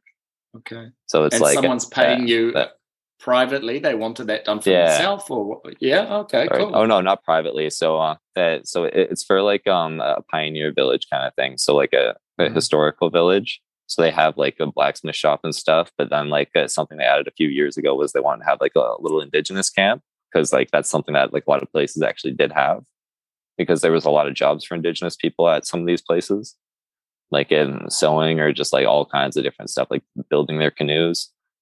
Uh, so like a lot of times there would be like a camp outside the village or something uh, that might have some lodge, like kind of some temporary lodges and stuff. Mm-hmm. But yeah, basically it's like uh, I see opportunities for a lot of other things to build and that like uh, could help me make my living. Uh, possibly easier than spoons, but I know I'd I'd never want to like leave spoons. Yeah, yeah. Yeah, yeah. It's kind of yeah, I'm wondering too. I don't know. I'm for me too. It's just I thought if will I ever stop or will I ever get bored of this or something? But as long as it's kind of fun, hey, I'm gonna keep doing well, it. And I mean, yeah. So so actually that I guess I didn't touch on like you mentioned the cups and stuff. I guess like when I think of spoons though, I think of like the cups, bowls, spoons, and shrink pots and stuff. I think of that all kind of like in the same category. So it's like if I'm doing any of mm-hmm. those, I, I don't really feel like I'm like taking away from my spoons or something because like they're all like kind of like uh, I don't know that I guess it's kind of cheesy that they all go together a cup bowl and a spoon but it's just like uh, yeah yeah I don't feel like I'm stepping out of like a uh, uh, like my craft when I go and make one of those things I feel like I'm still very much in it but like when I go and make a basket or something it's definitely out of it because it's like I, am not carving it to shape with knife cuts or something. Mm-hmm. It, it's more of it's your hands that are the tools instead of your knives and stuff. So it's interesting. Mm-hmm. And this the cups and spoons. Have you do you do them often, or is that like how is that in comparison to the spoon stuff? Is that a little part of it, or how many? Uh, so Uh, I've done a few bowls, but I've realized I don't. Uh, I've I actually bought that. So they you mentioned that you're on vacation in Portugal right now, yeah. right? And I actually just bought some tools from Belzebu, who is in Portugal. I'm pretty sure. So yeah. like um, those are in the coming to the mail for me right now, and I ordered some different size hooks uh, so I could like kind of get to the bottom of cups and stuff. Because currently my, my only big hook is 65 millimeter, which I thought was the perfect size for like kuksas and stuff. But now that like I look at it, it's like, damn, I'm gonna need to make a pretty big kuksa if I'm gonna get to the bottom of that thing with this hook. yeah. And it's like trying to get a knife finish on it and stuff like that, where it's like I, I only own right-handed knives. So uh, I actually I got one of those scorps from Belzebu. Uh, basically, like uh, because of that shelter that I was building, I, I treated myself to some tools recently. Like um, got some knives from Kay Embretsén, and I got some hooks from Belzebu and mm-hmm. basically just like different diameters and stuff that I didn't have before. Try and like get it and chase that grain basically. Because I've got a burl bowl that I'm working on recently too. And I ended up sanding the inside, which I, I hate sanding. And like, I, I shouldn't feel bad about it, but I feel bad about it when I do it because it's like I I know that there's a way to do it with a knife, but it's just like uh, I'm basically taking the easy way out because I don't want to fiddle with it for hours. I'd rather just sand it for a couple hours. but yeah, that's kind of weird. So it's like trying to get get a knife finish in that burl bowl was one of the things that made me finally want to buy a scorp where I was just like, okay, I don't have any left-handed knives. It's like I literally just like can't reach this spot right now. Like uh, cause like my handle is just like hitting the side of the bowl anywhere I try. So it's just like, okay, like let's just get mm-hmm. the score. And that's also like uh, I started back when like some of the only tutorials out there were like the Jill Swan and the Lee Stoffer ones from Zed. So uh, I've always kind of had like, this dreamy outlook at a scorp, but I can't manage to get one from Lee. mm-hmm. uh, so that's one of the reasons I wanted that too. But actually, something uh, that, that it's so easy to skip over because I did nothing for this time, but it's like between 20, around 2018 to 20, or basically for two years. I, I, don't even know exactly where it was, but I basically like kind of fell off the radar and played a bunch of World of Warcraft for a couple of years. And like, yeah, that was like, and you stopped carving in that time, or did you? Yeah, basically, like I didn't do like anything Jeez. other than play World of Warcraft. Like uh, I almost ruined my life, basically. Oh man, yeah, beware, so... beware of the. Ga- I've never like got into the gaming stuff, but I know for some people, yeah, it can be a real hole you fall into and it can really take over. And sounds like that was a bit your case, huh? For, for so yeah, long. I, so I realized I've got an addictive personality that, mm. that like uh, I, I got into spoons and here, look how here I am. Like, uh, I think it's been like almost eight years or something, or like seven years since I started carving. But like, the, those two years in there, I didn't really carve much. So it's like, uh, uh, I don't have that much experience. Uh, but um, yeah, it's interesting. So I just played a ton of games for those times. And I finally got out of it. I, like I sold my computer. I was like, okay, no, like I don't. That that's it. Isn't what I want my life to be. Like I wish I was just carving that past two years. Mm. And then it's been a year since I did that. Now, like I sold my computer like last summer or something like that. So then, like this past year, has like my carving has improved more than like any other like uh, basically looking year to year, like I can look at this past year and it's like I've improved the most in this year than I probably have at any other point of my carving journey or even like my life, basically. Just like the amount that I've improved about like myself, basically, and like my craft. Yeah. Yeah. How did yeah, you, this past year has just been awesome. How did you like, what was then the point to like get out of that? I know yeah, with, with addictive things that we can get to, and sometimes negative notes can be the case. You're doing stuff, you know, it's not good, but it's just like the easy option and familiar, and it's definitely a, a struggle, probably for a lot of people. And I, it's some of the things to like break break the cycle of doing the same thing. You know, it's not good for you. It takes yeah. takes something so to that, kind of click you out of it. I thought about it the other day too, and it's like I, it was like I was in this weird cycle where like I knew it was bad, but I couldn't take myself yeah. out of it. And it was like, um, she's now my ex girlfriend, but she kicked me out. But uh, God mm. bless her, because if she didn't, like, I may have never gotten my life back on track. Yeah. So it's like uh, I owe her a lot for doing that because I'm sure it was hard for her too. Because it's like, uh, like I was just like, uh, like uh, I wasn't like a complete deadbeat or anything, but it's just like, uh, like I was still like, uh, I, I still acted the same way I do now, but it's just like I had an addiction. uh, yeah. basically. So it was like uh, basically being being removed from my like place where I just like felt all comfy, and then being sat there with like uh, it started when I like what I was playing the games a bit still. But what happened was some friends were just like, "Oh, and like um, like, come play then tonight or whatever." And like I was sitting there carving a spoon, and I was like, "I'd much rather carve this spoon." And I basically just told them no, and then I sold my computer like a week or two after that. And then like yeah. I, I like I gained like a, my Instagram in the past year. So a year ago, like I, I spent like however like two or three years getting up to like my my one thousand followers, like my first thousand, and then in this past year I gained like nine thousand followers, uh, just from like uh, all the videos and the content and stuff I've been posting, and like uh, probably the amount I've been trying to improve myself. But like uh, a big thing that happened towards that was um like uh, ever since like I started carving again uh, last year, I've like been like really focusing on improvement, like uh, basically just like really taking the time at my spoons and looking at them because like I just like I felt like I wasted so much time in my journey while I watched like uh, all these people I used to follow, like just watch their like watch what their skills were at now.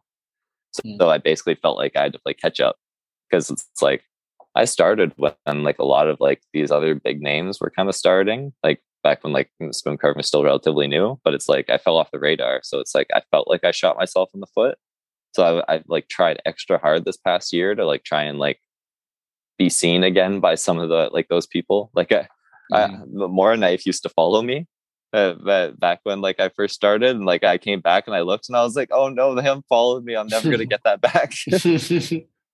uh, yeah, so uh, stuff like that. Uh, so what what like the biggest thing for my Instagram was um in January, like I think it was like January 16th or something.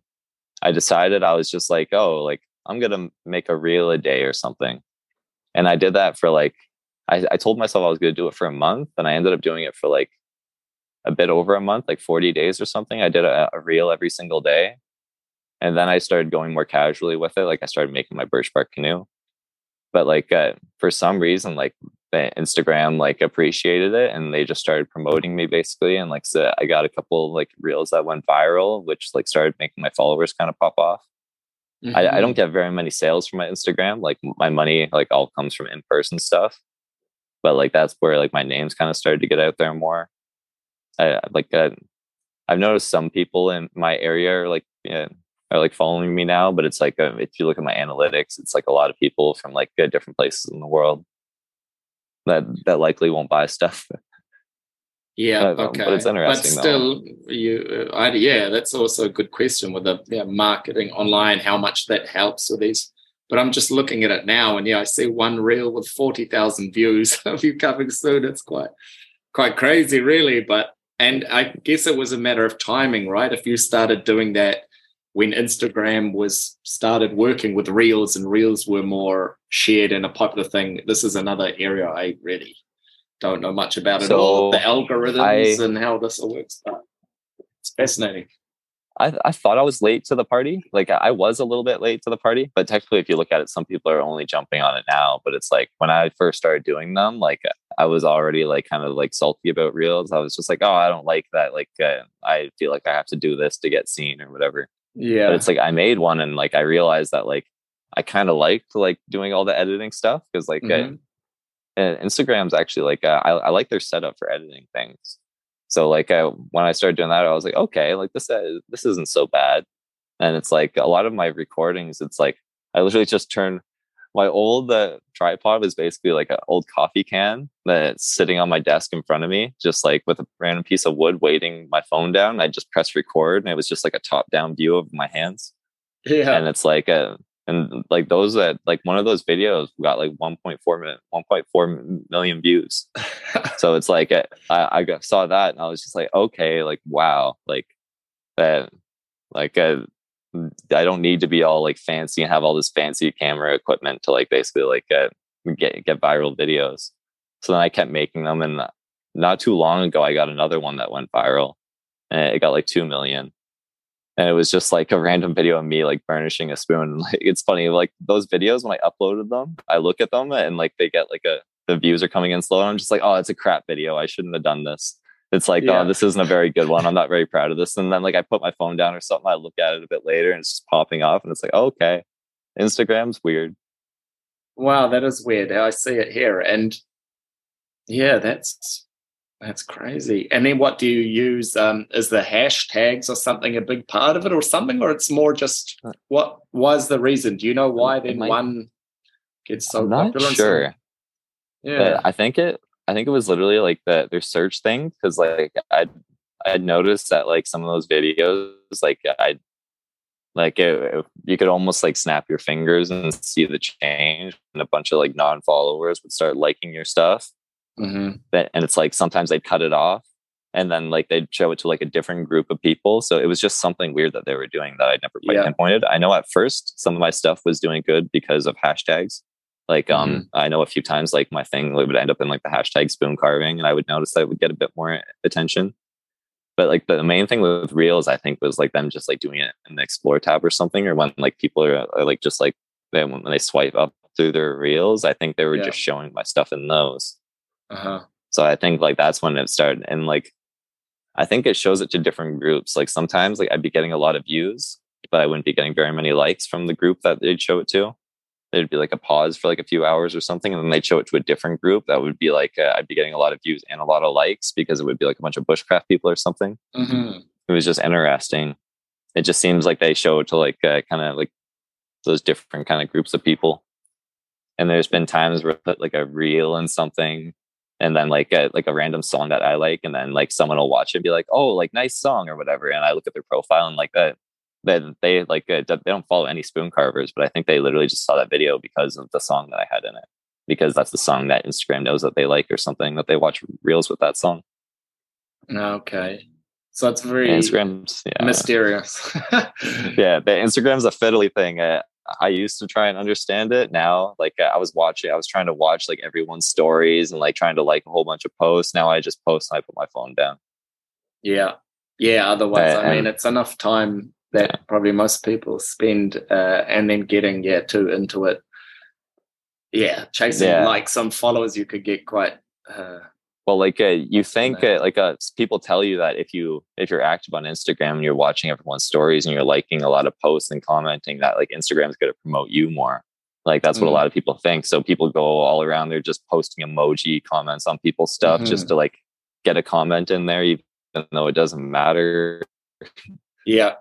Uh, they think it matters and it's like a, I remember like uh, I heard that my ex-girlfriend used to say that like it had to be a certain amount of letters or something for it to count as engagement and it's like I've just never bothered with that stuff or I tried it at first when I first Yeah. came back to carving I was doing a lot of that wasn't noticing like anything I was like liking a bunch of like someone's pictures and then like following them like basically just like like trying to get followers any way I could Yeah. and then like I realized that it's just like uh, none of that stuff really mattered. It's like uh just kind of like put your head down and like keep going, just doing your thing.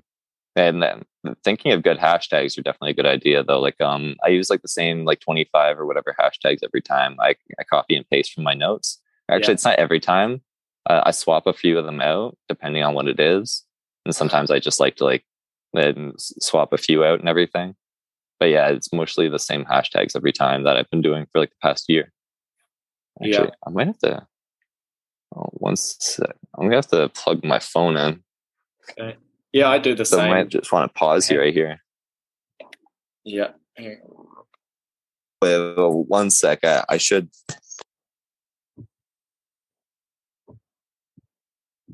There we go. Just had a little uh, pause to change uh, the earphones. But um, yeah, fascinating stuff talking about the Instagram. And it's so funny, though, isn't it? We're doing this like ancient craft of working with knives and wood, but yet Instagram and the online stuff, uh, if you choose to do so, uh, can become quite a big part of it in a sense, a marketing or, yeah, just being seen and just sharing your Yeah. work.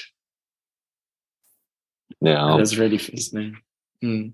That also like makes you feel validated by other carvers, I guess, when like they follow you and stuff too.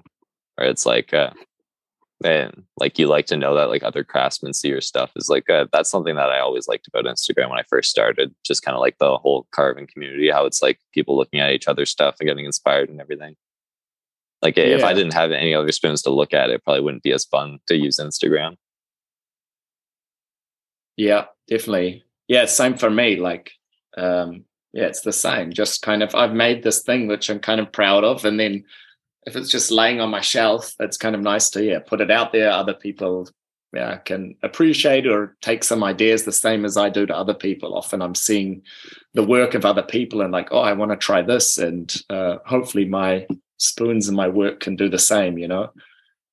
yeah. yeah but it's funny the people but like we're saying with the instagram yeah it can draw you in and it can become something then yeah you start doing it more for the attention likes even with something uh, like crafting no and looking like i've had people yeah. on my accounts just come and like like like like like like 30 40 like a ridiculous amount of my photos but i know they haven't looked because it's all within one minute and i'm like they exactly. haven't looked at a photo they haven't read anything not that i'm so philo- philosophical and write so much but normally i say a little bit and yeah these then yeah. i'm like yeah, okay. I guess the the idea is just to grab my attention and for me to follow them. But my rule is if someone, my rule, that sounds strange, but generally, if someone uh, follows me, I'll just click on their profile, and if they're making stuff and carving spoons, then I'll like follow them back. But uh, thirty likes in one minute isn't necessarily the way to get me to. Yeah, and that's yeah, one of those things yeah, like I tried that a year ago too. Like when I was doing like all the random stuff, like uh, yeah, exactly. I, I, was like, oh, like because uh, like I think someone told me that that was one of the things you're supposed to do. It's like, oh, you have to get like the you have to make sure they notice you or something. So like you just yeah. basically like spam them. Mm-hmm. And it was just like uh, I quickly realized where it's like they'd like they'd go back and like they'd like one of your posts but not follow. It's just like yeah, they clearly saw you. yeah. Oh, that's funny. Yeah yeah the, the thing like uh, basically like the advice to anyone out there it's like i wouldn't try like too hard on instagram like that because it's like uh, it just looks like you're trying too hard. Yeah. Like i'm on holiday i'm not going to be down at the beach posing shirtless with a spoon like yeah. uh, oh man. That's hilarious. But it's cool man i'm so yeah happy that i don't know that this uh this introduction, this finding this first spoon, suddenly it's like, yeah, giving you giving you so much. It sounds like, hey, like a living yeah. to make from, learning so much, meeting so many uh, people. It's so cool how, yeah, from something a simple start, it can lead you down and yeah, it got, got me interested cool in my own culture. Like mm-hmm, I wasn't exactly. even like, a, yeah, that's yeah. crazy. Very cool. Yeah, we won't. uh go too much longer then because yeah, we've already been chatting for a while. But uh, um, yeah, just thank you. Been really cool to to meet you and yeah, spend some time with you, learn a bit about about yourself and what you're doing. Um, yeah, I don't know if there's something else you want to to say, but I'll oh. put your uh, Instagram in the show notes as always if people want to see what you're doing and follow your work. But yeah, yeah. I'm really happy, man. Thank you no i'm i just like uh, i really enjoy your podcast because it's like when i first started carving i was looking at every single youtube video that was there I, have seen them all i haven't seen them all nowadays because it's like i can't keep up with them all now but it's mm-hmm. like uh, when i was looking through podcasts like last november or something just trying to find something to like listen to as i'm carving because like we can have stuff in our ears all day but our eyes are focused so it's like that podcasts like this are just so valuable because it's like uh, being able to listen to something about carving as you're carving like that there's not very like there's like a well, you can count on one hand how many spoon carving podcasts there are. Yeah. And, and it's like a specifically about spoon carving really only like one which is yours. Yeah i think so and that's why i started because i was the same i wanted to like i always found it fascinating hearing about the people yeah, why did they yeah. start? And and this so uh, there wasn't one. And then my wife kind yeah. of gave me the push and why don't you do it? Although this is really not something I ever imagined. I was like, okay, I'll try. And now I'm just realizing each time I talk to someone, it's just uh, super interesting for me and yeah, fascinating. And if people enjoy listening, then then it's good for everyone. So, oh yeah, yeah. That, uh, I I love the episodes. Honestly, yeah. Like uh, after this, I'm going to go listen to that one with George because I was telling Simon that I didn't want to uh, listen to George's interview before this and end up taking some of it, his answers to questions or something. uh, I wanted yeah. to make sure that it was all my own answers. Yeah, no, it was fascinating. And that's the thing. I ask similar questions. How did you start in this? But uh, every time we're all from around the world, especially now, we all have these different ways in, and depending where we live and depending our backgrounds, it's always fascinating to hear about how we yeah ended up doing this craft. So yeah. cool. Thank you and yeah appreciate it. Have a good morning. Thank you. we'll be in touch and uh, see each other's stuff on instagram. Yeah you as well okay can't wait to see more stuff that you post. Yeah. Okay john. Bye-bye. Bye-bye. Thank you. Thanks for listening to this episode if you want to see and follow the work of John, you can find him on Instagram at John's Wooden Ware. I'm also on Instagram with the handle Root Spoons. If you do enjoy these podcasts and you want to support them to continue, you can do that by buying a very cool Endless Possibilities spoon carving t shirt designed by myself with the help of Lee John Phillips through the link in my bio and a link in the show notes. Thanks very much and happy carving.